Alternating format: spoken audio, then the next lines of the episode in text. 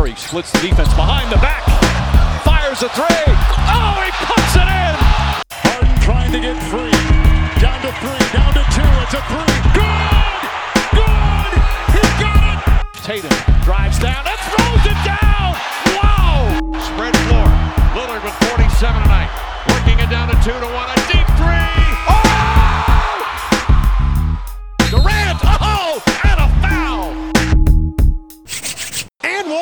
Sziasztok! Sziasztok! Ez itt az End One Podcast, benne Hajnal Dani. és Omar Little, és hogyha a múlt héten arról beszélgettünk, hogy kik a névtelen hőseink, akkor a rutinos End One hallgatók, már pedig szinte mindenki az, ja vagy nem. Ilyenkor mi meg szoktuk mondani a másik pólust is, és ez pedig a csalódás válogatottunk, amelynek különféle impozáns figurái voltak az előző években. Aki szeretné, az hallgassa meg az előző két évben ilyen típusú összefogásunkat. Mitől csalódás valaki? Hát a kérdés nehéz. Kérdezik a hallgatók. Kérdezik Egyöntetően, több millióan. Milyen jó, hogy hangot adsz a hallgatóknak. Hát, Hát ez a legkevesebb.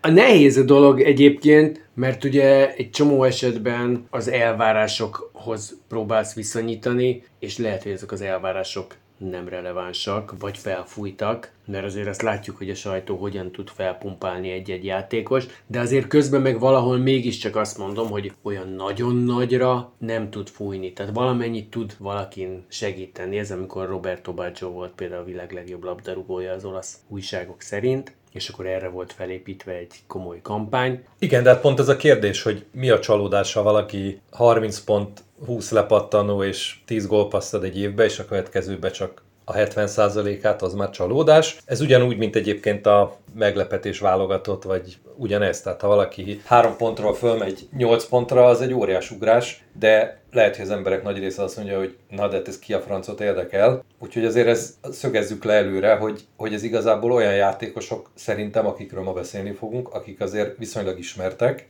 ráadásul úgy ismertek, hogy az volt az elvárás, hogy na majd most sokkal jobbak lesznek, vagy, vagy lehet, hogy már tavaly jobbak voltak, és azt gondoltuk, hogy majd idén igazából bebizonyítják, hogy ők, nekik helyük van mondjuk akár a legmagasabb polcon, aztán ez nem jött össze. Alapvetően igen, tehát az egyértelmű szerintem, hogy a csalódás válogatottba csak meglehetősen ismert játékosok tudnak bekerülni, bár én fogok mondani olyat, akit kevesen ismernek, csak azért, hogy legyen egy Csak azért kis, is. Igen, hogy én mennyire okos vagyok, de egyébként valóban azt gondolom, hogy, hogy ahhoz el kell jutnod egy ismertségi szintre, hogy olyan elvárás fogalmazódhasson meg veled szembe. A másik, amit mondtál, hogy a, a nagyon magasról egy kicsit lejjebb jön, és hogy ez csalódás vagy nem. Erre én azt tudom mondani, hogy szerintem a kontextus az mindig nagyon érdekes, és azért azt mondhatom, hogy mi most nem csak azt csináltuk, hogy akkor keressünk rá az interneten, kinek esett vissza a pontátlaga hárommal. Persze napokig öttel. görbéket böngésztünk, és a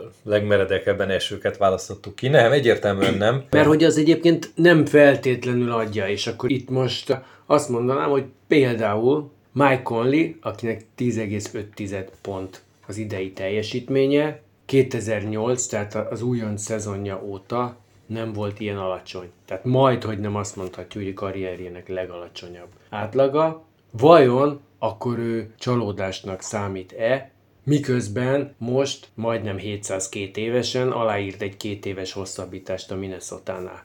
Ezek szerint ők nem ítélték csalódásnak, és én sem tudom annak ítélni, mert láthatóan az ő jelenléte stabilizálta azt a csapatot, egy olyan pályára rakta rá.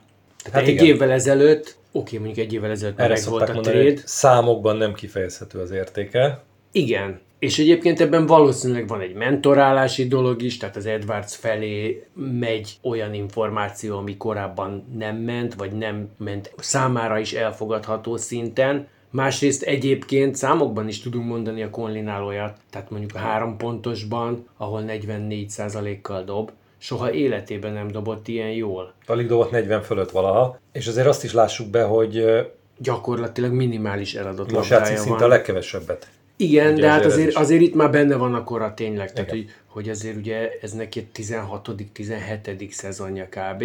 Szóval nyilvánvalóan itt már azért rakódott rá egy csomó dolog, és azért arra emlékezzünk vissza, a Conley ugyanúgy egy lassan fejlődő játékos volt, tehát igaz, hogy ő negyedik választás volt annak idején, de ott két-három évig azért ez egy nyitott kérdés volt, hogy ebből a srácból lesz-e valami, és beváltja-e majd esetleg az ő draft pozíciójából predestinált, vagy, vagy legalábbis előrevetített sztár karriert, vagy nem tudom micsodát, és aztán ehhez képest az hagyján, hogy nyilvánvalóan tudjuk, hogy a Memphis majd vissza fogja vonultatni a mezét, és hogy egyébként ő ott egy elképesztő ikon abban a városban, és megint csak ezt egyszer talán már mondtam, hogy az ő utolsó meccse, amikor elcserélték, tehát azt tessék rákeresni a neten, hogy hogyan búcsúzott el tőle a közönség, tehát hogy ott ő tényleg a kapitány volt. Vagy sőt, bocsánat, hát nem is, nem is most hülyeséget mondtam, mert ott ugye nem őt cserélték el, hanem a Gasol cserélték el, ez a 19-es év, és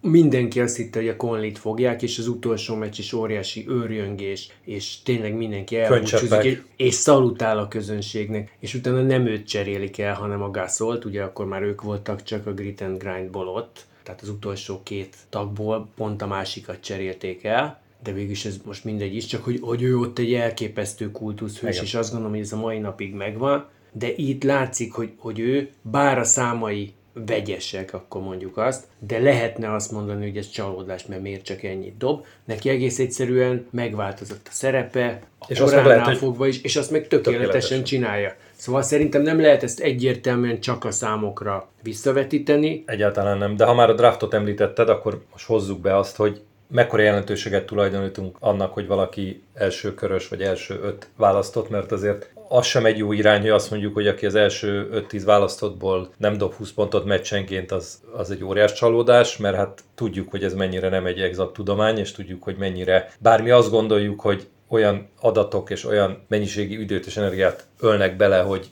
na hát ha mi ennyit foglalkoznánk vele, akkor mi tuti megtalálnánk a tökéletes embert minden évben. Ez nyilvánvalóan nem igaz. Úgyhogy azért ezt, ezt, is, ezt is kezeljük óvatosan, hogy attól, hogy valaki másik, harmadik, negyedik választott volt, és aztán nem nyert semmit, vagy csak párszor lett osztál, vagy, vagy hasonló, az sem feltétlenül egy csalódás, de ez majd ki fog derülni, hogy olyan játékosokról fogunk beszélni részben, akiket nagyon magasan választottak.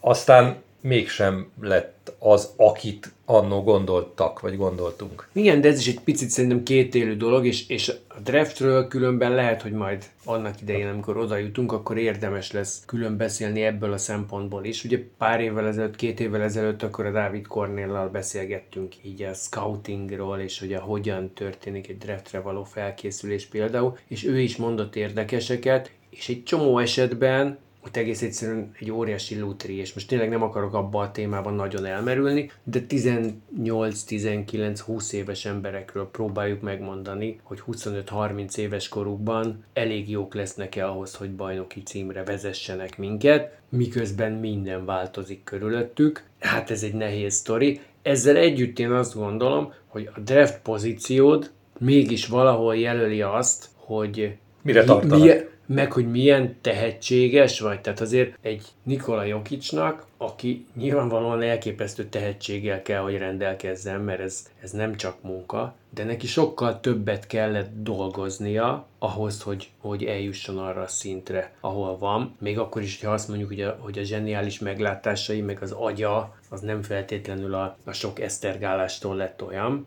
Hát igen, de mondjuk a fizikumán nagyon sokat kellett dolgozni. De azon nagyon sokat kellett Mert... dolgozni, és akkor ehhez képest most, most mit mondjunk? Hát most mondjuk a LeBron-t a akkor, vagy a, vagy a Seket. Igen. De hát akár... Oda rakták. Igen, vagy a Durantnál azt mondod, hogy olyan volt a keze, és tényleg olyan volt, de azért, ha belegondolunk, akkor a Durantot például másodiknak választották a Greg Oden mögött, akinek a nevét valószínűleg a hallgatóság fele nem ismeri, mert a Greg Oden súlyos sérülések után a 6-7 év alatt kikopott a ligából. A Durant meg még most is ott játszik, és akkor azon megy a vita, hogy vajon ő a, a minden idők legjobb tíz játékosában benne van-e, illetve ő néha megkérdezi, hogy ő miért nincsen benne abban a beszélgetésben, hogy a minden idők legjobb játékosa. Ezt majd a Kevin Durantról szóló adásban fejtjük meg, hogy ez miért egy borzasztó hülyeség, igen, de ettől függetlenül, tehát hogy, hogy igenis szerintem a draft pozíció az tud jelölni dolgokat, és igen, ha a mai részbe elkezdjük majd a konkrétumokat sorolni, akkor sok olyan játékos van, akit elől választottak, és valahol ezért gondoljuk azt, hogy ők csalódást okoznak, de azért azt hozzátenném, hogy, hogy itt minden játékos, akiről beszélni fogunk, a pályán mutatott már olyat, ami alapján azt gondolnánk, méghozzá az NBA-ben a pályán mutatott már olyat, amiért azt gondolnánk, hogy neki máshol kéne lennie. Igen. És ez szerintem egy nagyon fontos dolog, tehát nem csak pusztán a szám miatt, illetve hát az is lehet, tehát azért a csalódásnak vannak fokozatai, és akkor, hogy, hogy előjem akkor az ismeretlen nevet gyorsan az elején, és akkor innen vágjunk bele talán az egész dologba. Killian Hayes, aki a liga legrosszabb, jelen pillanatban még és itt a méget én háromszor aláhúznám nagy optimistán, jelen pillanatban még legrosszabb csapatában, a Detroit Pistonsban pattogtatta a labdát, egészen addig, amíg azt nem mondták neki, hogy köszönjük szépen, össze lehet pakolni ezt a sportáskát, és tessék menni. És hova lettem elcserélve, kérdezhette ekkor Kilian Hayes, aki egy héttel vagy három nappal előtte kérte azt, hogy őt cseréljék el mondták neki, hogy hát itt a kukás válogatottal lehet menni, és aztán, hogyha másik városba tetszene, akkor, akkor a jegypénztárnál kellene érdeklődni. Tehát Kilian Hayes... Azért az, bocsánat, de azért az nagyon demoralizáló lehet, amikor a liga a legrosszabb csapatából úgy küldenek el, hogy nem találnak neked új csapatot. Igen ez biztos, és azért ugye azt látjuk, hogy itt ha más nem, akkor már csak azért, hogy a játékos ügynökökkel jóba legyenek, ez, ez nem, nem egy nagyon szokásos megoldás. Tehát, hogy lássuk be, sok trade-nél azért arról is beszélünk, hogy valaki azért kerül be, meg kapjon még egy esélyt, ne ránk haragudjon majd az ügynöke, hogy mi kivágtuk és elvágtuk a pénzforrást, és a többi, és a többi. A Kilian Hayes, aki egy hetedik választás volt, és az azt hiszem, hogy 210 meccséből 145-ször kezdő volt, és értem, hogy nem egy szárnyaló Detroitban, de mégiscsak, tehát azért 145 messze nem annyira rossz, kezdő mint, volt. Mint, mint, amit gondolunk, hogy kell ahhoz, hogy valakit Igen. a, a liga legrosszabb csapatából igen, kibújjanak. és ráadásul persze ő soha nem tudott dobni, tehát ezt, ezt azért lássuk be, hogy, hogy idén most úgy dobták őt ki, hogy tulajdonképpen mezőnyből életében nem dobott ilyen jól, de hogy soha, csak hát ez a nem dobott ilyen jól, ez a 41 százalékos mezőny. Végre 40 százalék fölé jutott, Igen, mondhatnánk. És 30 százalékkal dobta a hármasokat, tehát mind a kettő ez az abszolút a standard alatti. Csak hát ez a 38-28-hoz képest gyakorlatilag rakétázásnak tűnt, miközben egyébként relatíve jól adott asszisztokat, és ő nem feltétlenül számít egy védekező ásznak, de nem, nem is rossz védőjátékos. Tehát akár a meglepetés válogatottba is bekerülhetett volna az hát idei ahhoz, azért, ahhoz, azért, ahhoz az kellett volna, hogy a, a tavaly esetleg megcsillantott reményt, mert tavaly látszott benne egy fejlődés, Igen. onnan ne essen vissza, és persze itt új edző, más szerep, stb. stb. De ő nálam azért került be igazából ide a csalódás válogatottba, mert az, hogy egy nagyon rosszul muzsikáló csapatban erősen közepes, vagy annál rosszabb teljesítmény nyújtok, ezek után még egy picit nekem áll feljebb, és mondom, hogy hát engem egy jobb helyre kellene küldeni innen. Valószínűleg ez volt az, ami ott is Igen. kiverte a biztosítékot, és erre azt tudom mondani, hogy ja, hát értem. Bár sajnálom, és örülnék neki, hogyha ő tudna végül majd valamit Jó, de biztos lesz új csapata, tehát nem gondolom, magának, hogy... hogy... legrosszabb esetben Európában, tehát hogy hát van azért... ennek megoldása, de azért ez a dolog, ez nekem is csalódásként hangzik el. És akkor csak azért, hogy ne menjünk nagyon messzebb, akkor James Wiseman, még mindig maradunk Detroitnál, és James Wiseman különben a Hayeshez hasonlóan azok között van, akik ugye keveset mutattak még valójában a ligában, de nála azért amikor második választás volt, egy olyan Golden State-ben volt második választás, ahol azért azt gondolták, hogy ő lesz az egyik, aki majd a a jelen sikerét összeköti a jövő sikerével, vagy hogy egy domináns játékos lehet. They went with Wiseman because he fills an obvious need. And you look at all the role players that they've really had at the center position with this group during this championship run. He is significantly better than those guys. You're talking about a guy that not only can run and jump, protect the rim, all those things you're going to hear about, he's actually pretty capable in the low post and he can make a mid-range jump shot. This is a very complete offensive player and I, I'm picturing him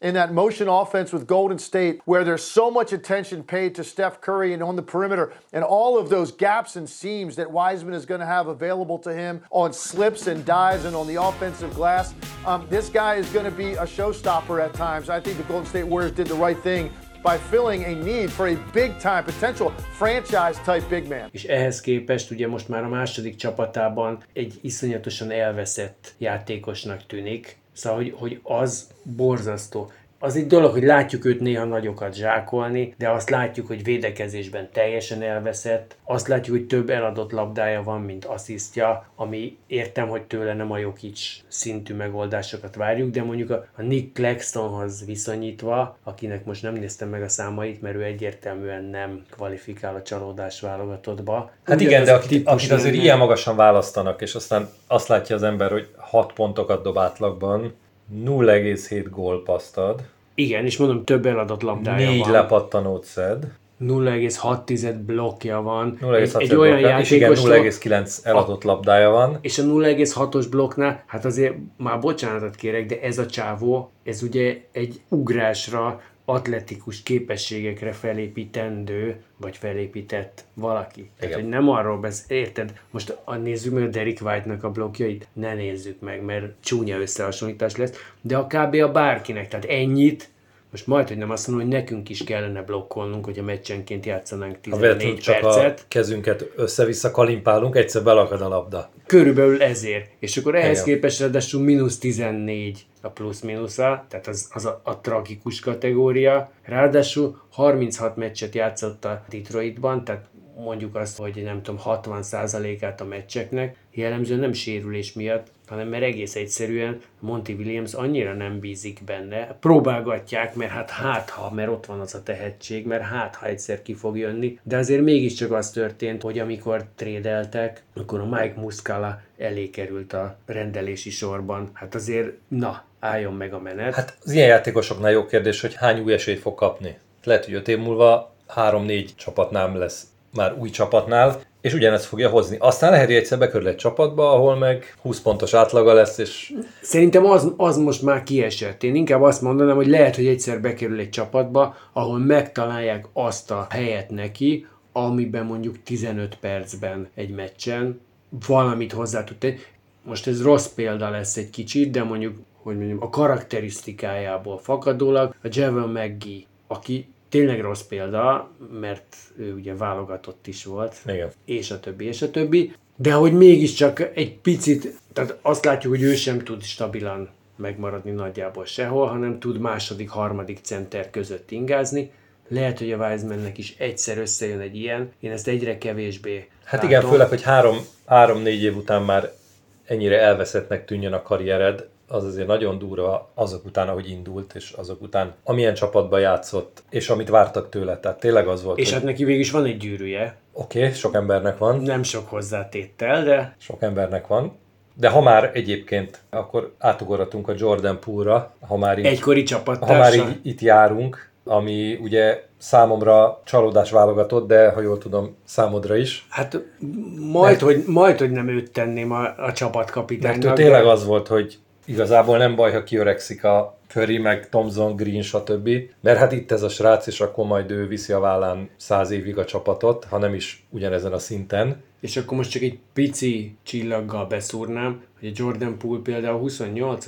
választás, tehát hogy nála nem ez, nem ugyanez a, a mozgatórugó, de a pályán, ahogy elindult, és oké, az első éve az elég gyönge volt, de azért tegyük hozzá, hogy az első éve az az volt, ami a Golden State-nek is elég gyönge volt, és az az év, amikor ugye elment a Durant, a Clay sérült volt, a Steph eltörte az ötödik meccs után a kezét, tehát ott azért egy olyan csapatban kellett volna újoncként villogni, ami nem volt reális. Valójában arról nem beszélve, hogy Covid, szóval, hogy ott az nagyon sok minden befolyásolta, na de ha utána megnézzük, akkor ő azért folyamatosan növekedett fölfelé. Tehát Hát nagyon jelentősen, tehát azért három év alatt 8,8-ról 20 fölé jött a pontátlaga, a gólpassz átlaga is megduplázódott.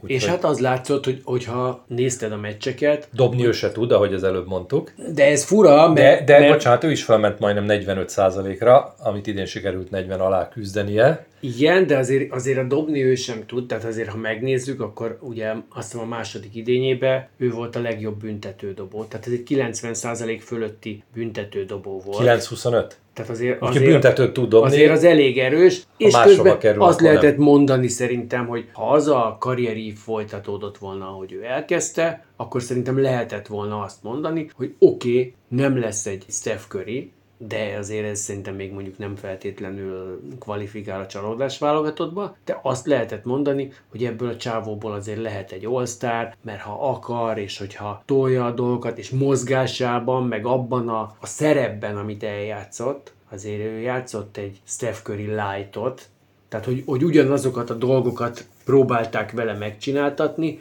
amiket nyilván nem tudott azon a színvonalon megcsinálni, de mégsem kellett a csapat játékot megváltoztatni miatta. Tehát ez a rohangászom, és odébb megyek, és egyébként ügyes vagyok. Na jó, de akkor mi és történik? még kicsit atletikus is vagyok. Tehát játszol egy csapatba, dobsz meccsenként 20 pontot, hol ott vannak körülötted egy-két-három ilyen dobógép, akkor egy szerencsés vagy szerencsétlen trade kapcsán elkerülsz Washingtonba, akik meccset nem tudnak nyerni, lemegy az átlagot 15 pontra, lemegy a dobószázalékod, mindened lemegy, tehát dobsz mezőnyből 40% alatt, és akkor hát, olyan, mintha, mintha szándékosan csinálnád kicsit. Tehát tényleg játszol egy csapatba, aki nem tudom, nyer egy, nyer egy évbe 20%-át a meccseinek. Se. Se, és fogalmatlannak tűnsz, Hát Kicsit szé- olyan, bocsánat, kicsit olyan, mint hogyha a Golden State-be azt mondtam volna, hogy na most igazából oda teszem magam, mert itt, na itt majd lehet nyerni, és mint hogyha föladta volna. Hát volt, volt egy ilyen szerintem, ez abszolút benne van, de hát azért a Jordan Poole-nál ne felejtsük el, hogy a oké, okay, azon kívül, hogy 2022-ben ő volt a liga legjobb büntetődobója, meg azon kívül, hogy 2022-ben az ő újjára is rákerült az a gyűrű,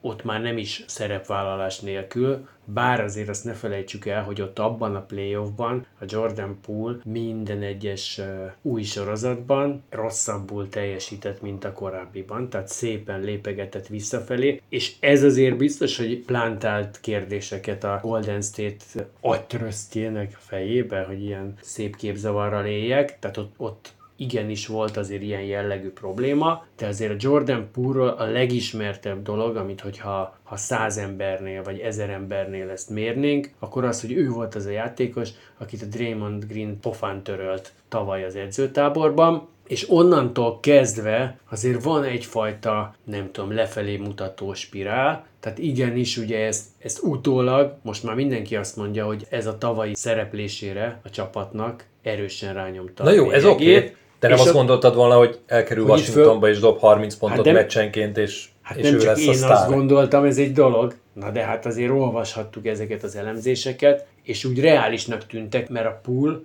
egyébként egy jó pontszerző játékos, és mindenki azt gondolta, hogy most ide kerül, ez az ő csapata lesz, ő lesz az első számú játékos, a, bocsánat, mindenki mínusz Kyle Kuzma úgy gondolta, de egyébként azon kívül tényleg mindenki szerintem azt gondolta. Voltak, akik azt jósolták, hogy a pool fogja vezetni a pontszerzők listáját majd ebben az évben, és mostanról nézve ez így nyilván nevetségesnek tűnik, egyébként meg egyáltalán nem tűnt annak szerintem. Tehát, hogy azért azt láthattuk, hogy ez a csávó, amikor elindult, akkor viszonylag könnyedén és ez most bármilyen hülyén hangzik is, mert nyilván sose senki nem tud könnyedén dobni 30-40 pontokat ebben a ligában, és ugye ezért szokták mindig a Durantnál is, meg a Doncsicsnál is mondani, hogy azért, mert úgy néz ki, hogy ez könnyed balett, azért ez nem az, és ez nyilván a poolnál se volt az, de mégis azt fogom most mondani, az előző egyperces eszmefuttatásomat megcáfolva, hogy azt lehetett látni, hogy viszonylag könnyedén képes 30-40 pontokat dobni, mert ügyes, mert mozgékony, mert van hozzá esze is. So why do we say mini Stephen Curry? Because the young man can be successful with the ball, he can be successful without the ball. És egész egyszerűen az van valahol szerintem, amit te mondtál, hogy ő föladta. Csak hát ezt mondjuk hát 23-24 évesen ezt magadra, ne tessünk föl. Magadra adni. tetováltatni, hogy rossz csapatban nem játszom, vagy nem, rossz csapatban nem rakom bele az energiát, ez egy nagyon rossz és a másik meg az, hogy itt még, tehát egy ennyire rossz csapatban, vagy ennyire rosszul teljesítő csapatban, még akár az is beleférne most nálam, hogy, hogy dob 30-35 pontot meccsenként 40%-os dobó teljesítménnyel, mert akkor legalább próbálja azt, hogy bebizonyítom a ligának, hogy én tudok 50 pontokat dobni meccsenként. És hogy engem érdemes valakinek És összegerebéznie. igen. És hogyha majd egyszer innen elmenekülhetek, de így, hogy azt látod rajta, hogy ja, hát ha nem a bajnoki címért küzdünk, vagy nincs benne az a potenciál, akkor engem abszolút nem érdekel. Így Alap- azért nehéz lesz. Alapvetően igaz, azt az egyet mondanám azért hozzá, hogy a, hogy a védekezése az ugye már, tehát soha nem volt jó, tehát hogy ő mondjuk azért rosszabb védőjátékos, mint a Killian Hayes, és ez már tavaly is látszott azért, tehát a Golden State valamiért csak úgy döntött, hogy oké, okay, adtunk ennek a srácnak 140 milliós szerződést akkor, amikor megnyertük a bajnoki címet, és azt gondoltuk, hogy majd ő jelentős része lesz a mi jövőnknek, de oké, okay, akkor mégse őt válasszuk a Green helyett. Jó, hát ez azért várható volt. Oké, okay, de az nem volt egyértelmű szerintem, hogy kötelező lesz választani közül. Az nem volt egyértelmű, de nyilvánvalóan a háttérben voltak ott olyan dolgok, amikről mi nem tudunk. Biztos, hogy voltak, de mégiscsak azt mondták, hogy na jó, kergessük el ezt a fiút. Ott van most egy 140 milliós szerződése, ezzel a teljesítménnyel, tehát gyakorlatilag ez a csalódás válogatott csapatkapitányi karszalagját, azt most elkezdheti fölvarni a karjára, mert ez évekig ott lehet, ha csak nem sikerül egy óriási szemléletváltásba belefutnia, és azt meg ki tudja, hogy, hogy itt kap olyan pofont vajon? Hát most itt ellébecol úgy a semmiben, és mondhatjuk azt, hogy ez az edző mást akar tőle, De itt nem és pofon más kell vagy szerintem. minden. Mi van, hogyha, bár ugye a, a következő draftra azt mondják, hogy nagyon gyenge lesz, de mi van, ha kap maga mellé egy olyan játszótársat, akivel a, mondjuk a Washington elsőnek választ, mert úgy jön ki, kap valamilyen helyes fiút, akivel szeret együtt pattogtatni, és, és megjön még a a- kedve. És a Ettől Kulibaliról is kiderül, hogy, hogy lehet, hogy igazak azok a... Még, jó, de ettől még ezt az évet nem fogja lemosni magáról, tehát szerintem Nem. ez, ez a gondolkodás. Nem, és azért, és azért ott van mellette Tyus. Jones, akitől ő kapna olyan labdákat, tehát azért a Tyus Jonesra azt ugye univerzálisan elismerjük, hogy ő az egyik legjobb kiszolgáló a Tehát mondjuk az öt legjobb kiszolgálóban benne van, még ebben a rossz csapatban is. Tehát nem, nem tudom, hogy elég-e az, hogy, hogy kap egy ajándékot, és hogy attól megjön az esze. Egész Ki egyszerűen én szerintem itt ez a régi vágású, és 2024-ben ez biztosan nem szalonképes mondás, kéne egy pofon. És lehet, hogy a pool meg erre azt mondja, hogy azt köszön, már megkaptam. Ami igaz is. És, és, és ott csúszott el a dolog. Na mindegy, szóval hogy nála azért, azért szerintem nagyon-nagyon komoly problémák vannak. Egyébként már a büntetőzése is 85%-ra lecsúszott, ami persze még mindig kiválónak minősíthető, csak már nem annak. De hogyha a pofom és akkor ugye itt Golden state meg minden, hát akkor a pofon másik oldalán is állt valaki, és ez Draymond Green, hát szerintem őt nehéz kikerülni, hogy az ember ne tegye be ide, pedig Clay Thompson-t is nehéz kikerülni. sajnos őt is nehéz kikerülni, és egyébként a Wigginset se könnyű. Ott Jó, tehát igazából akkor a Golden State-ről beszélünk, mint csalódás válogatott, és még egy pár nevet majd bedobunk a végén. Hát szerintem már bedobtuk, mert a múltkor egyébként pont ez ugye egyfajta, nem is tudom mit mondjak, egy ellensúly, mert hogy most beszéltünk arról, hogy hogy a névtelen hőseink közé is beavázkodott három Golden State játékos. És azért az hogy van, hogy ott van a Steph Curry, aki nyilvánvalóan egy külön polcot képvisel, és akkor berakunk a névtelen hősök közé is három játékost, és mégis a tizedik helyen bukdácsol, és azon, hogy bekerülünk-e a play-inbe. Ott van a Golden State, hát a magyarázat az valahol itt van. Hogy közben meg azok a játékosok, Tehát neked a Green, nekem a Thompson nagyobb csalódás. Alapvetően azért csalódás, vagy azért nagyobb csalódás, mert hogy azon kívül, hogy az első két évét nézzük, messze a legrosszabb pontátlagát produkálja most, mármint a Clay, akitől pedig azt várták, hogy na még lesz egy nagy utolsó lökés. Hát és ráadásul egyébként, ha megnézed a dobó százalékait, a 42 és a 37, és a 37, tehát azért azt, hogy ki a Clay Thompson, azért azt nézzük meg ott, hogy a 37 százalékos három pontos dobása, az a karrierjének a legrosszabbja. Igen. A 37 százalék az a liga átlag. Tehát ez azt jelenti, hogy ez a csávó soha, soha nem dobott rosszabbat, mint az átlag. Értjük? Az átlag fogalma. Ha valaki tehát egy átlagos játékos lett. Na de csak tényleg azért, Mondjuk tehát, hogy ha valakinek nincs meg az átlag fogalma, Igen. akkor az ugye azt jelenti, hogy vannak fölötte és alatta levő dolgok, és abból jön ki. A csávó soha nem volt az alatt a vonal alatt. Soha. Azért ez, ez elképesztő szerintem. És most ott van a vonalnál. Hát és igen, és, és ennek is köszönhető, hogy a dobó százaléka is 41,7 százalék. Igen, Az összdobó százalék, ami elképesztően rossz, ha belegondolunk, hogy ő, ő milyen volt. Igen, még akkor is, hogyha ugye ez megint csak hozzátesszük, hogy azért ő is a futkorászik körbe-körbe, tehát hogy, Igen, hogy nem, a, nem a könnyűk vannak, nem az van, hogy, hogy a be kell pöcizni csak a palánk alól a labdát, de igen, valóban okay, de játszik több mint 30 percet meccsenként továbbra is, szinte mindig kezdő, Hát ugye most került éppen egy kicsit hátra, Jó, de ez- az lett, hogy cseresorban ez érthető, hogy miért, fog kerülni. de hogy, ahogy mondanánk,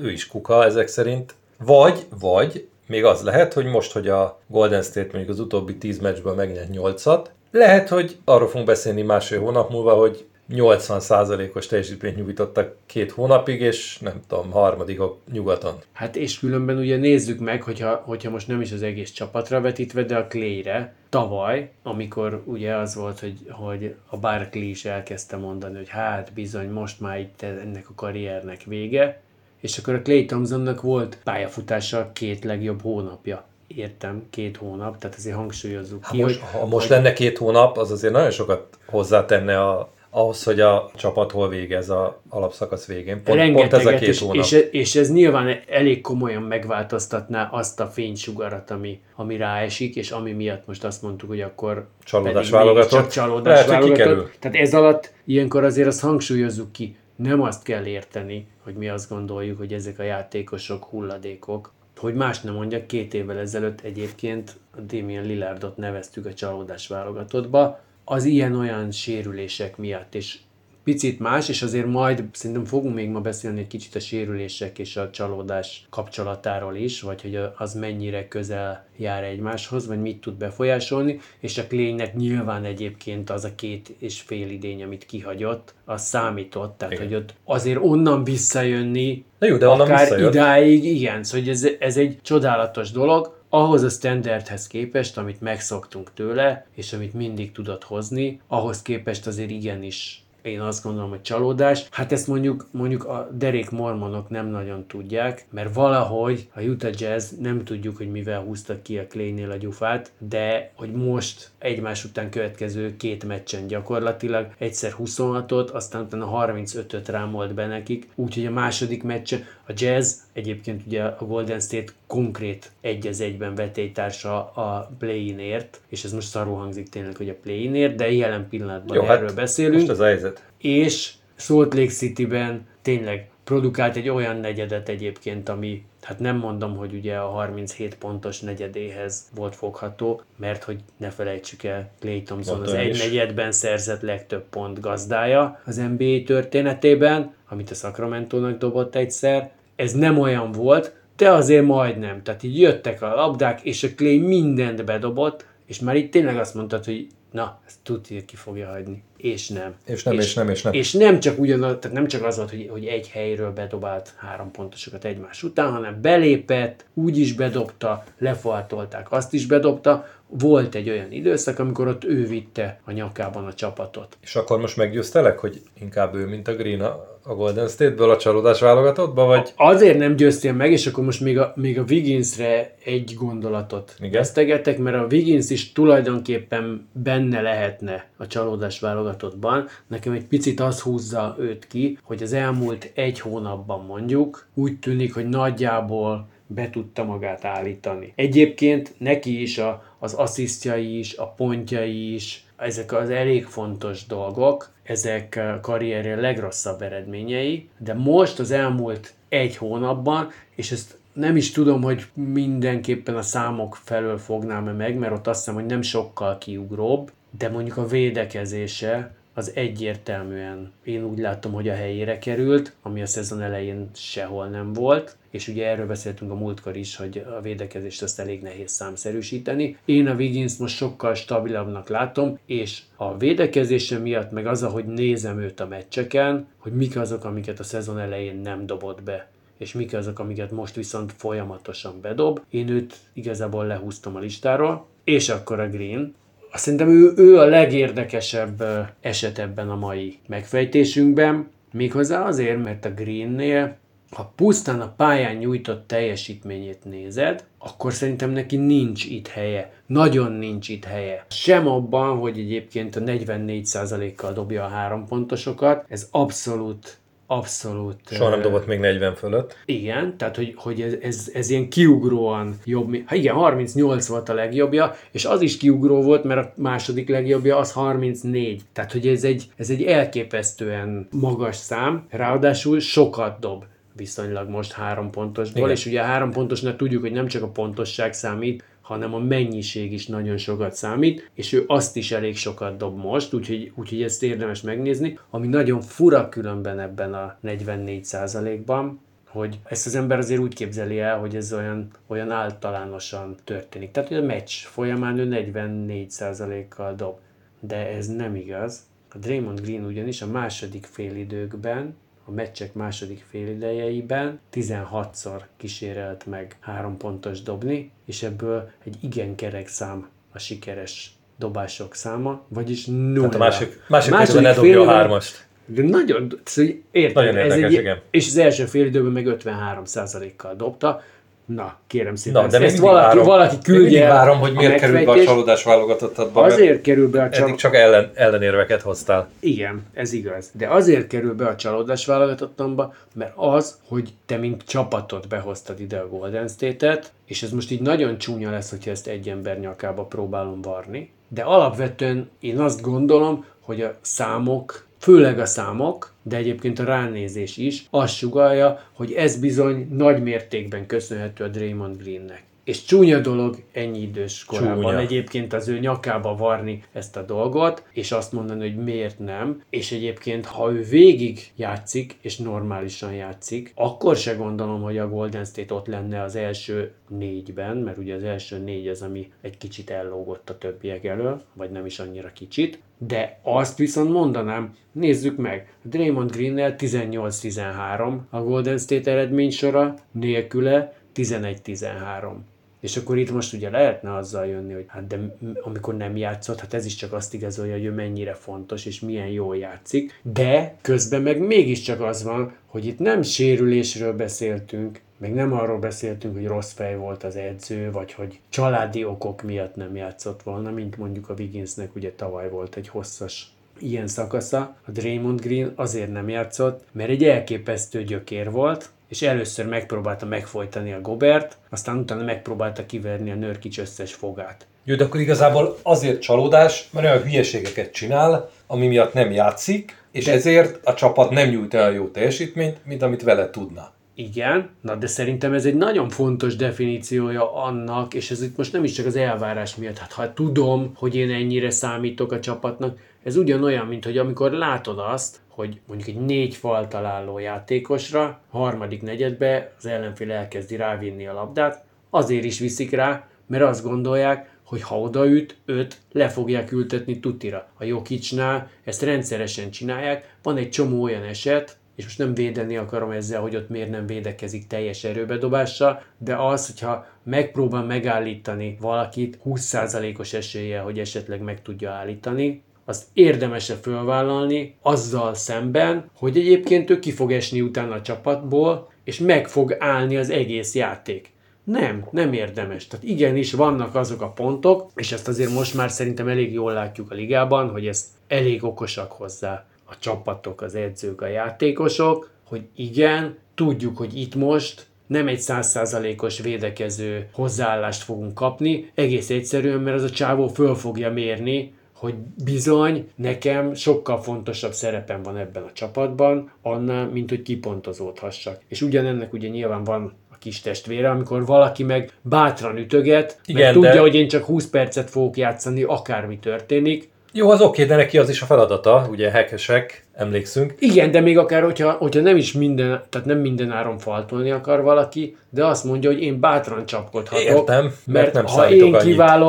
Semmi nem történik. Jó, de azt gondoljuk egyébként, hogy az, aki folytogat, pofoszkodik, verekszik, évek óta bizonyítja, hogy egy idióta sokszor. Azt várjuk tőle, hogy majd ő ezt így konkrétan felfogja, hogy akkor most, most igazából pofán vágnám, Igen. de hát most nem vágom pofán, mert ha megnézem a statisztikákat, akkor a csapat, én azt gondolom, Nem a hogy, én azt gondolom, hogy a vezetőség erről legalább annyira tehet, mint a játékos. Főleg úgy, hogy a Green nem az van, hogy eddig egy angyal volt, aki mindig mindent jól csinált, majd egyszer csak megbolondult, hanem évek óta bizonyítja, hogy ebből a szempontból nem túl megbízható. Igen, de egyrészt szerintem nem bizonyítja évek óta, hogy nem megbízható. Tehát, hogyha az elmúlt Jó, két óta- évet leveszünk, tehát tudjuk, tudjuk, hogy ez benne van, ha más nem, akkor... Ja, hogy eddig azt gondoltuk, hogy ha más nem, tudja akkor fogni a, a magát. 2016-os döntő óta tudjuk, hogy benne van, mert azt még egyszer elmondom, ahogy már többször elmondtam. Igenis, szerintem az, hogy 2016-ban a Golden State nem nyerte meg a bajnokságot, és nem lett ott egymás után egy óriási sorozatuk, az jelentős részben annak köszönhető, hogy a Draymond a LeBronba belekötött, és azzal ugye végül is kipontozta magát egy meccsről. Pedig állítólag nagy barátok, ugye? Hát az utána lett. A, szerintem ez a nagy barátság. Na mindegy, de hogy, de hogy az, ott, az ott mutatta, hogy mi rejlik benne, de azért közben, az utána következő években alapvetően ezt vissza tudta fogni, oké, okay, még a Durantal, amikor veszexenek, és, és stb. Tehát, hogy vannak ilyen esetek, és benne volt az, hogy, hogy a Draymondnak mennyire el tud szállni az agya, de azért azt lássuk be, és szerintem ezt a Steve Kerr az, aki a legtöbbször abszolút kihangsúlyozza, hogy ezért a Draymond Green-től ne válasszuk le ezt az indulatot és a, ezt a hajtóerőt, mert akkor az sincs meg. Tehát ez azért nem úgy működik, hogyha benned ilyen energiák tombolnak, akkor abból mindig csak a jó jön ki, és sosincsen a rossz. De azért az meg szerintem kellene, hogy működjön, hogy te tudod, hogy mennyire fontos vagy, egész egyszerűen bizonyos dolgokat nem engedsz meg magadnak, és ezt úgy mondom, hogy egyébként nyilván itt más dolgok is voltak. De jó, de ezt Tehát gondoljuk. biztos, hogy az életében Gondoljuk, hogy kéne tudnia, de azóta bebizonyosodott, hogy sokszor nem tudja. Úgyhogy ez szerintem egy, egy hiúábránd. Akkor a Jamoranttől is hiába várjuk a... Igen, de hát ezt elmondtam már, amikor róla beszéltünk, El. hogy nem, nem fog megváltozni. Jó. Na Szünet- mindegy. Ez olyan, mint a, nem tudom, szokták mondani, az alkoholista se egy, hagyja abba, csak szünetelteti. Szünetelteti. Na, de hogyha a Draymond mondjuk még öt évig tudja ezt szüneteltetni, és ez valójában Persze. már elég, hogyha Az három elég. mondjuk, akkor mindenki boldog lesz, és hogy utána miket fog csinálni, és hogy lefényképezi-e a micsodáját, és elküldi-e valakinek, az... Jó, ez meg fog az- derülni. igen, De és, ugorjunk, és egyébként az onnantól kezdve már csak uh, bulvárhír lesz, és nem fog tönkretenni egy csapatot. Szóval igen, Ugorjunk a Golden State-ről. Jó. Mert Csak- csak róluk beszéltünk szinte. Igen, de csak annyi, hogy, hogy nekem igenis Jó. emiatt a, a Draymond benne van, Értem. és legyen olyan felelős, és egyébként meg érjenek el, érjenek el még valamit. Na, így van. Ja, és egyébként marha sokat faltól, tessék, mondok egy olyan számot, ami azt bizonyítja, hogy bizony vannak gondok. Na, akkor ugorjunk. Ugorjunk, hát én a Ben simmons azért mindenképp egy gyors mondattal, tehát hogy azok után, amit művelt eddig, vagy az utóbbi egy-két évben, nem gondoltuk volna, hogy rosszabb lesz, mint eddig, de sikerült neki. Most ez egy másik kérdés, hogy Úgy kevés hogy meccsen 40 szá- játszik. hogy 40%-kal dobja a büntetőket? Például. Hát ez, ez elég rossz, szerintem is.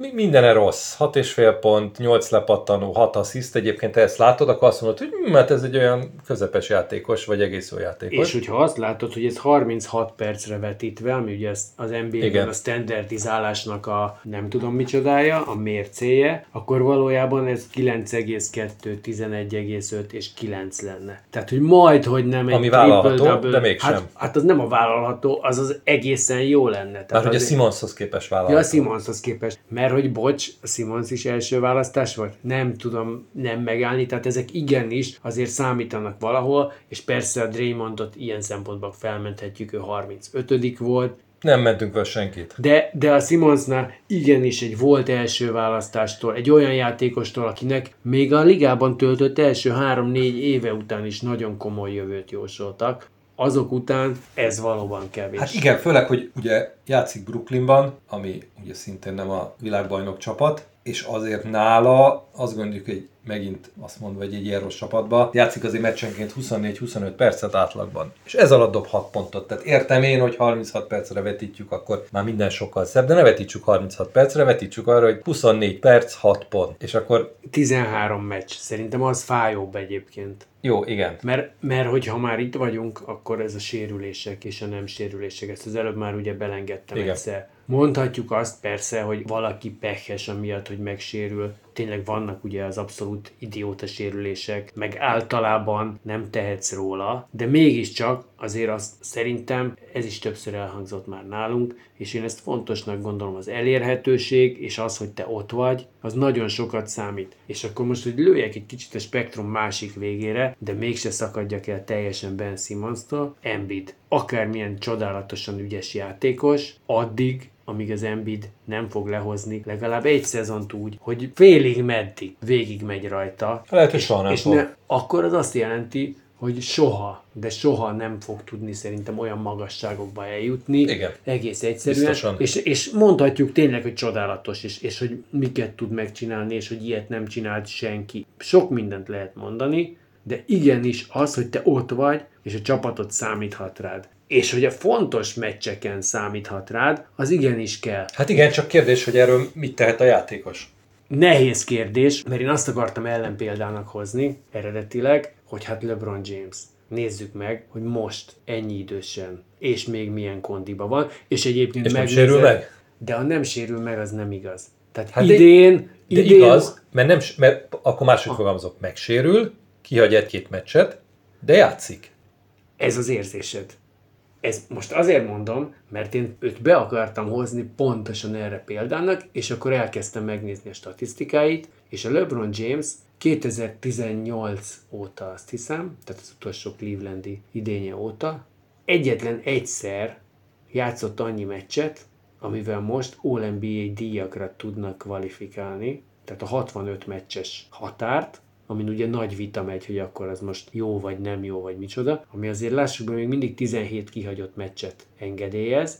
Ezt a határt ő egyetlen egyszer, egyetlen egyszer ugrotta meg, és különben bocsánatot kérek, de gondoltam egy másik idősebb játékosra, akit mind a ketten nagyon nagyra tartunk, esetleg imádunk, Steph Curry, ugyanez a helyzet, tehát hogy valójában ezek a játékosok annyira elképesztően jók, hogy a fejünkben valahol fölülírja ez azt a dolgot, hogy ők is most már, és értem, mert, mert már rengeteg meccs van bennük, rengeteget ütötték, verték őket, mert használódik a szervezet, mert már nem fölfelé mész a hegyre, Igen, de más, lefelé. más egy Embiid, aki megsérül, nem tudom, 40 meccsre, meg más az, amikor LeBron azt mondja minden harmadik meccsnél, hogy na most már nagyon fáj, ezért én pihenek, mert azért idén így jön ki ez a ez az, mert persze volt olyan év az elmúlt években, amikor kiadott, nem tudom, sok meccset egymás után. De idén pont nem ez a helyzet, idén gondolom, most már nagyon fáj a bokám, most nem játszom. Hát de mert egyébként, amikor itt megy a nyafogás arra, hogy ez a 65 meccses határ, ez jó vagy nem jó, akkor szerintem igenis ez is benne van a pihentetésben, hogy mennyire engedi meg ezt a csapat neki, és mennyire engedi meg ő saját magának. Hát a LeBron Jamesnek azért ide a rozsdás bököt, hogy az, hogyha ő nem kerülne be egyik All-NBA csapatba se, az okozna álmatlan éjszakákat. biztosan. Márpedig ehhez neki ki kell mennie, még mindig azt hiszem most tart 50-nél, uh-huh. még 15 meccsre ki kell Mhm. Ki mennie. fog. Én is azt gondolom, de benne van az, hogy jön egy rosszul időzített sérülés. Most Benne. egy nagyon nagy butaságot mondom, egy sérülés mindig rosszul időzített, de benne van, hogy jön egy olyan baleset, Igen, hosszabb távon nem játszik, és akkor ez bukja. De az... és de, ez neki nagyon fájna, és most emiatt sokkal több meccse van. A körének is ott van 52 meccse, ez nem szezon csúcs még neki, már az elmúlt 5-6 évben, de már majdnem, tehát azt hiszem egyszer 67 volt talán az egyik szezonban, és az volt a legtöbb. Tehát azért látszik, hogy bizony itt van egy használódás ezekben Na jó, a játékosokban. persze. Csak mondjuk azért azt is hozzáteszem, hogy az Embiid meg a Ben Simmons nem annyi idősek, mint Igen. a LeBron és a Steph Curry, akik ennyi idős korukban viszont nem sérültek ennyit, nem hagytak ki ennyi meccset, és azért mondjuk a, a Ben Simmonsnak a megterhelése az valószínűleg sosem hasonlítható össze mondjuk a LeBronéval, és ez alatt egyébként azért azt is tegyük hozzá, csak hogy ne legyünk teljesen ellenségesek, hogy persze mindenkinek sajátos fizikuma van, tehát az, hogy, hogy neked ilyen a csontozatod, vagy olyan az izomzatod, vagy bármi, az nem a te hibád, Nem, de az, hogy mennyire vigyázol rá, és mennyire foglalkozol vele, az már rajtad múlik. Igen, mert itt jön be talán akkor ugye a LeBron. És akkor mondjuk azt, hogy, hogy a Ben Simmons-t beraktuk, Igen? szerintem további első választásoknak is helyük van itt, és ez, ez ilyen csúnya ilyen szempontból nézve, mert itt most megint visszaviszem egy picit a draftre, de megint csak azt gondolom, hogy nem feltétlenül a draft pozíció alapján mondom ezt, de mondjuk DeAndre Ayton, szerintem tagadhatatlan. Nem, őt nem azért mondjuk, mert első választott volt. Ha 50 lett volna, akkor is ezt mondtuk volna. Igen, bár akkor a. Lukának 52-nek kellett volna Jó, lennie. oké. Ez- Na mindegy, szóval, hogy hát jó napot kívánok.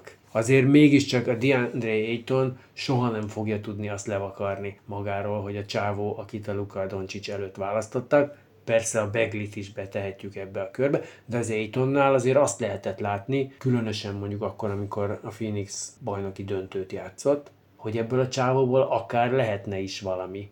Mert egyébként nincs rossz keze, mert elég magas, mert ha megpróbálja, akkor ha nem is lesz soha jó védőjátékos, de egy ilyen közepes átlagos, De azért benne sok potenciál van, lássuk be.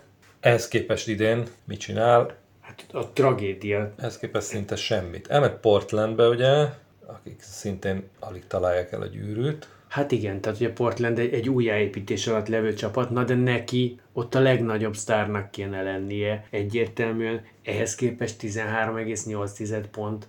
Jó napot kívánok, az micsoda? Ötödik a csapatban dobó átlagban. Ötödik. Elképesztő. 64 eladott labdája van, 62 assziszthoz. Tőle nyilván nem azt várjuk, hogy a Jokichoz hasonlóan fog passzokat kiosztani, vagy a Schengenhöz, vagy egyébként Isaiah Hartensteinhoz hasonlóan, csak hogy ne felejtsük el az egyik névtelen hősödet, de azért azt várnánk, hogy egy olyan játékos, akire igenis sokszor odalépnek, hogy leduplázzák, mert azt mondják, hogy, hogy egyénileg jól tud dobni, és a gyűrű közelébe bajokat okozhat, azért azt várnánk, hogy többször találjon el jó játékost, mint rosszat. És értem, ez nem a mezőny legjobban dobó csapata, De ez nem, nem ez a szempont. de, de hogy itt, tehát az, hogy több eladott labdád van, mint asszisztod, ilyen pozícióban, az szerintem az egy elképesztő szégyen. De mondom, nekem az az igazi szégyen, hogy egy ilyen csapatban, most mondhatjuk, hogy ú, mindenki milyen sok pontot dob, de tehát, hogy 14 ponttal ötödik vagy, de ettől még egy szégyen, tehát neki kéne hátán vinni egy rossz csapatot.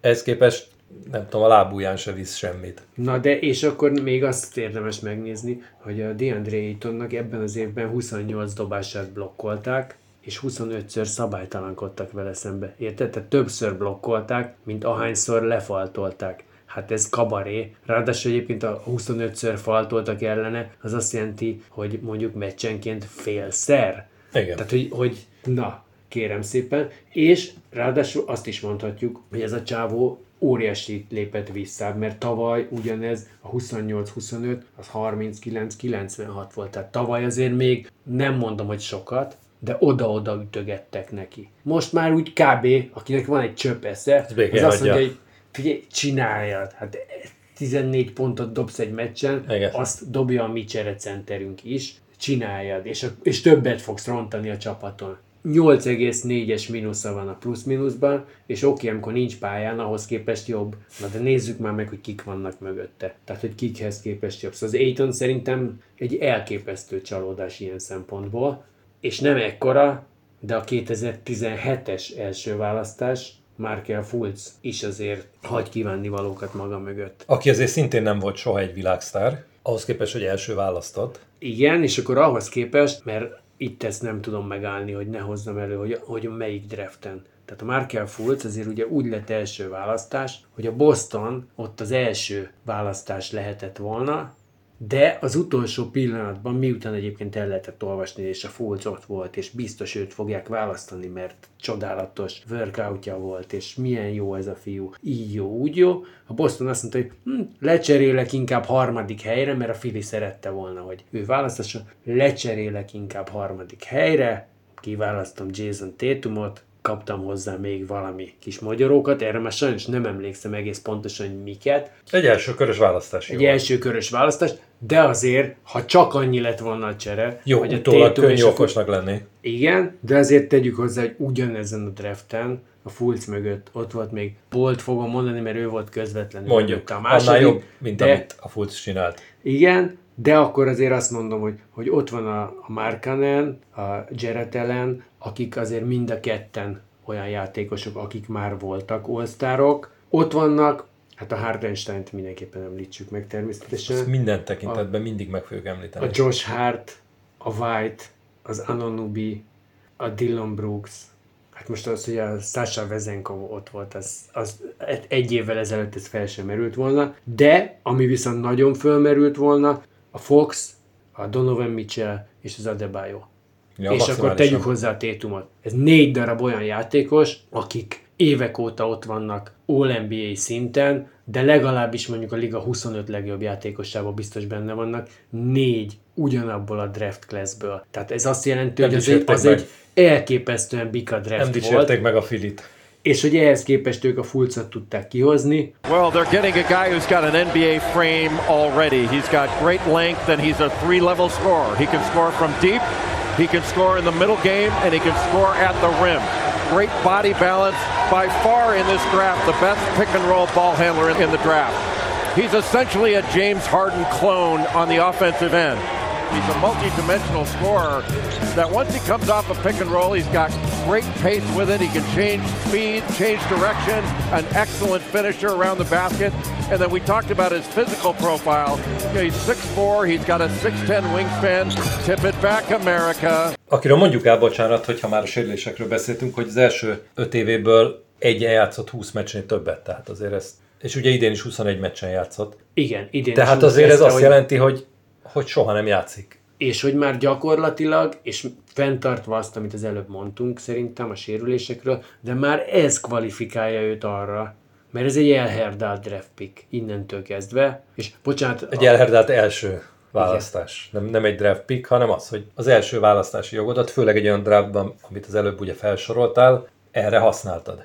Igen. És akkor ehhez képest ugye őt is el is cserélték, és aztán elkerült Orlandóba, és úgy tűnt, hogy oké, okay, nem lesz sztár, amit vártak tőle, de egy használható játékos lesz, és igen, sérült volt, meg, meg ugye neki volt ez a dobó formája, és akkor újraépítették az egészet. Szóval egy csomó dolog történt vele, de valójában mégiscsak azért van egy olyan dolog szerintem, hogy egy olyan játékos, aki egyébként ezen a 21 meccsen kisemberként hetes darab három pontos kísérletet engedett meg magának, amit persze megértünk, hogyha azt nézzük, hogy a konvertálási rátája az milyen volt, mert hogy egy darab került ebből a 14 gyűrűbe, az pont 14 Parádé. százalék. Szóval, hogy ez értető, de a pontjai is nagyon alacsonyan vannak. Valójában a Fulc most inkább megakasztja az Orlandót. Hát igen, főleg úgy, hogy, hogy ugye mondhatnánk azt, hogy keveset játszott, de hát Orlandóban volt olyan éve, ahol 8 meccsen játszott és dobott 13 pontot átlagban, meg 18 meccsen játszott és dobott majdnem 11 pontot, ehhez képest most játszik 21 meccsen,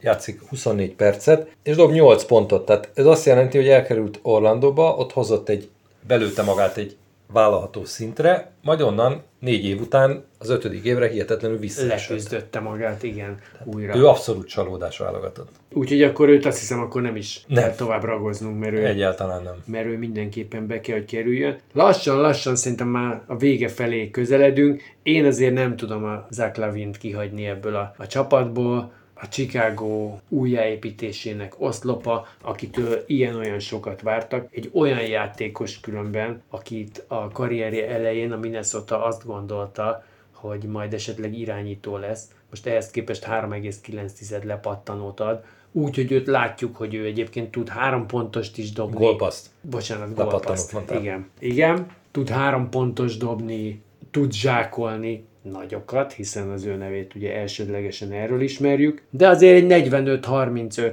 az átlaga, amit dob, már mint dobó százalékban, 5 ponttal rosszabbul dob, mint tavaly, mínusz 5 a pályán töltött teljesítménye, Mindent sokkal rosszabbul csinál, mint 25 tavaly. meccsen játszott, tehát nála megint csak ott van ez a sérülés Igen. dolog, ami állandó jelleggel ott van kb.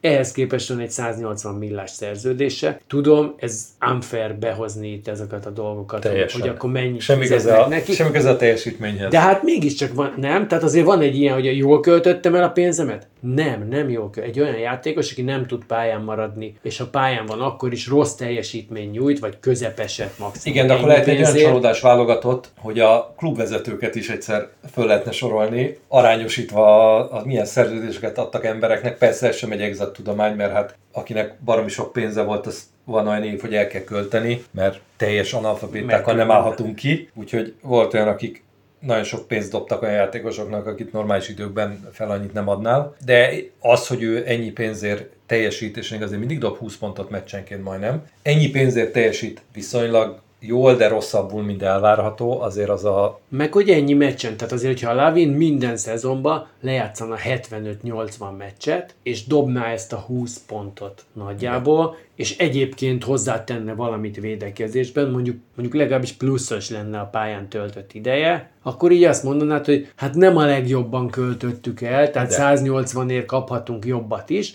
de azért ennél lehet rosszabbul is Hát járni, és azért ez egy vállalható sztori. Szerintem azt, hogy ő hogy játszik vajon most, vagy hogy nem játszik, azt azért az minősíti egy picit, hogy a Chicago a hírek szerint borzasztó nagy erőket megmozgatott azért, hogy őt eltrédelje valahova, nem és kellett senkinek. nem Na kell. hát ez lehet, hogy 180 millió az ebbe szerepet játszik. Biztos, hogy De, szerepet de játszik. egyébként az elmúlt két évben az, hogy játszott 67 meg 77 meccset, és dobott majdnem 25 pontot, az a jó kategória. Tehát arra már mondhatod azt, hogy jó játszik, 70-75 meccs átlagban, dob 25 pontot, az a mai NBA-ben már sokszor megér Igen. nem tudom, 30-40 milliót. Igen, hogy ez egyébként átfordul a csapat Most sikerekre. az egy másik kérdés. Az egy másik Most itt az kérdés, egyéni- de egyéni oké. számokat De akkor azt mondhatjuk, hogy ő lépett egy akkorát vissza, Nagyon-nagyon, hogy ő igen. szerintem jogosan van Nagyon benne. nagyot. Ugye az Zion-t azt már csak tiszteletbeli csalódás válogatottként is be kell rakni, bár nem tudom, hogy az elmúlt években mennyire szerepelt benne, én minden évben beraknám. Ő tényleg tipikusan az, hogy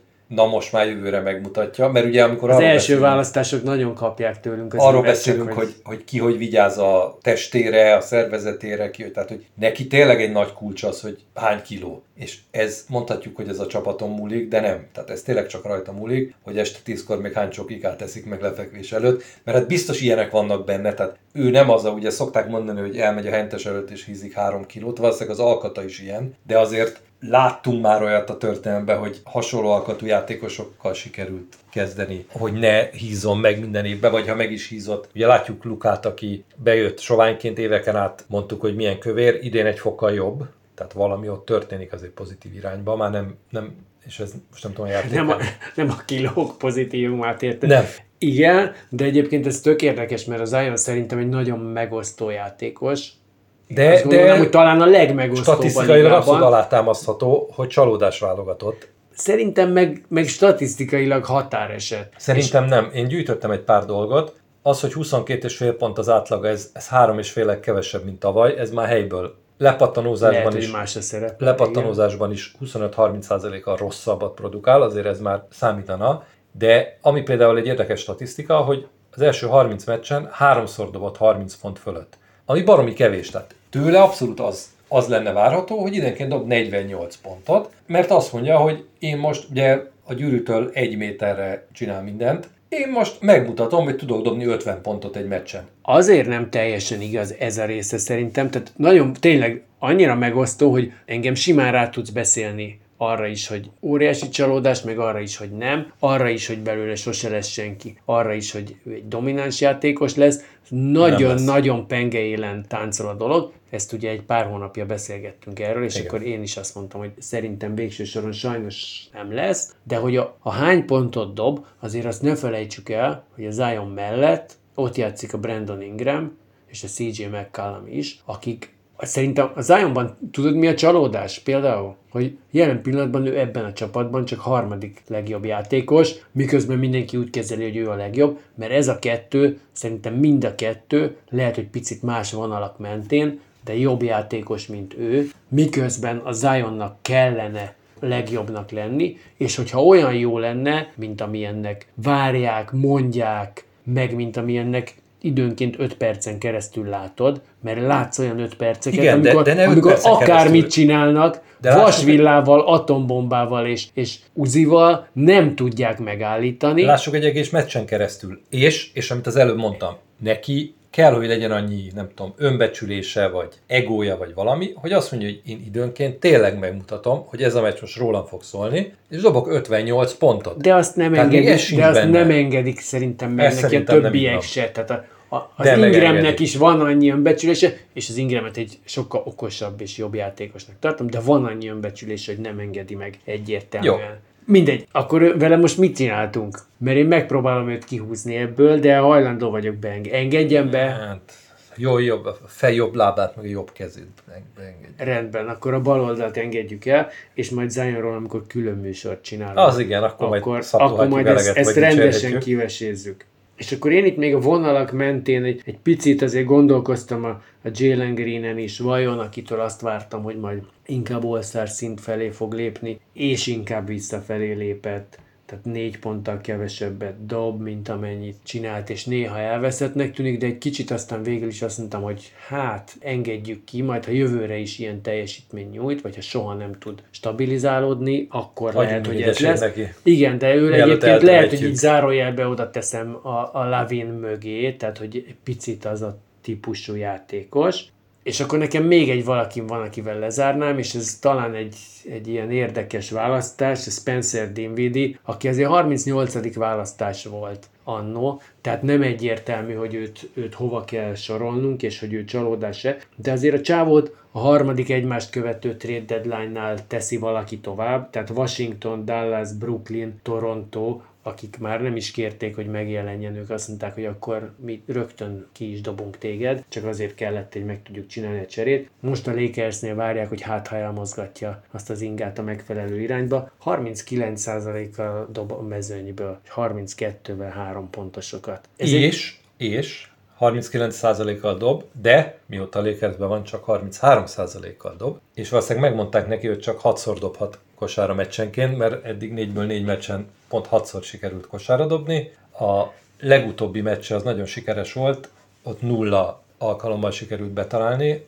a világbajnok San Antonio Spurs ellen, de előtte is 2-4-2. Tehát ő remekül hozza ezt a egyharmados átlagot, és azért ő tényleg az, akinek sikerült remekül leküzdenie magát, mondjuk ő se fiatal már, mert ő is több mint 10 éve van a ligában, de ettől még egy 20 pontos átlagot hozott még 19-20 a szezonba, ez most idénre 12 pont, de úgy, hogy a Lakersnél lesz csak 5,3 pont, ahol szintén 25 percet játszik, tehát nem az van, hogy 3 percre beküldik és dob két kosarat. Úgyhogy ettől még a jövőben lehet, hogy sokkal nagyobb szerepe lesz, és jobban be fog illeni a csapatba, főleg a rájátszásban, de az, hogy tényleg, tehát hogy 33% 5,3 pont 25 perc alatt, Hát... Igen, meg nála tényleg szerintem ez a trend, hogy az látszik, hogy mindenki odahozza, hogy hát ha, mert van ebbe a csávóba valami, igen, de és mondom, aztán utána után... mindenki azt mondja, hogy figyelj, inkább mennyi másnak is mutasd meg ezt a lehetőséget. Igen, de ha meg most ezt föltornáz 5,3-at mondjuk 10-12-re, és a Lakers bejut a rájátszásba, és még ott nyer is egy,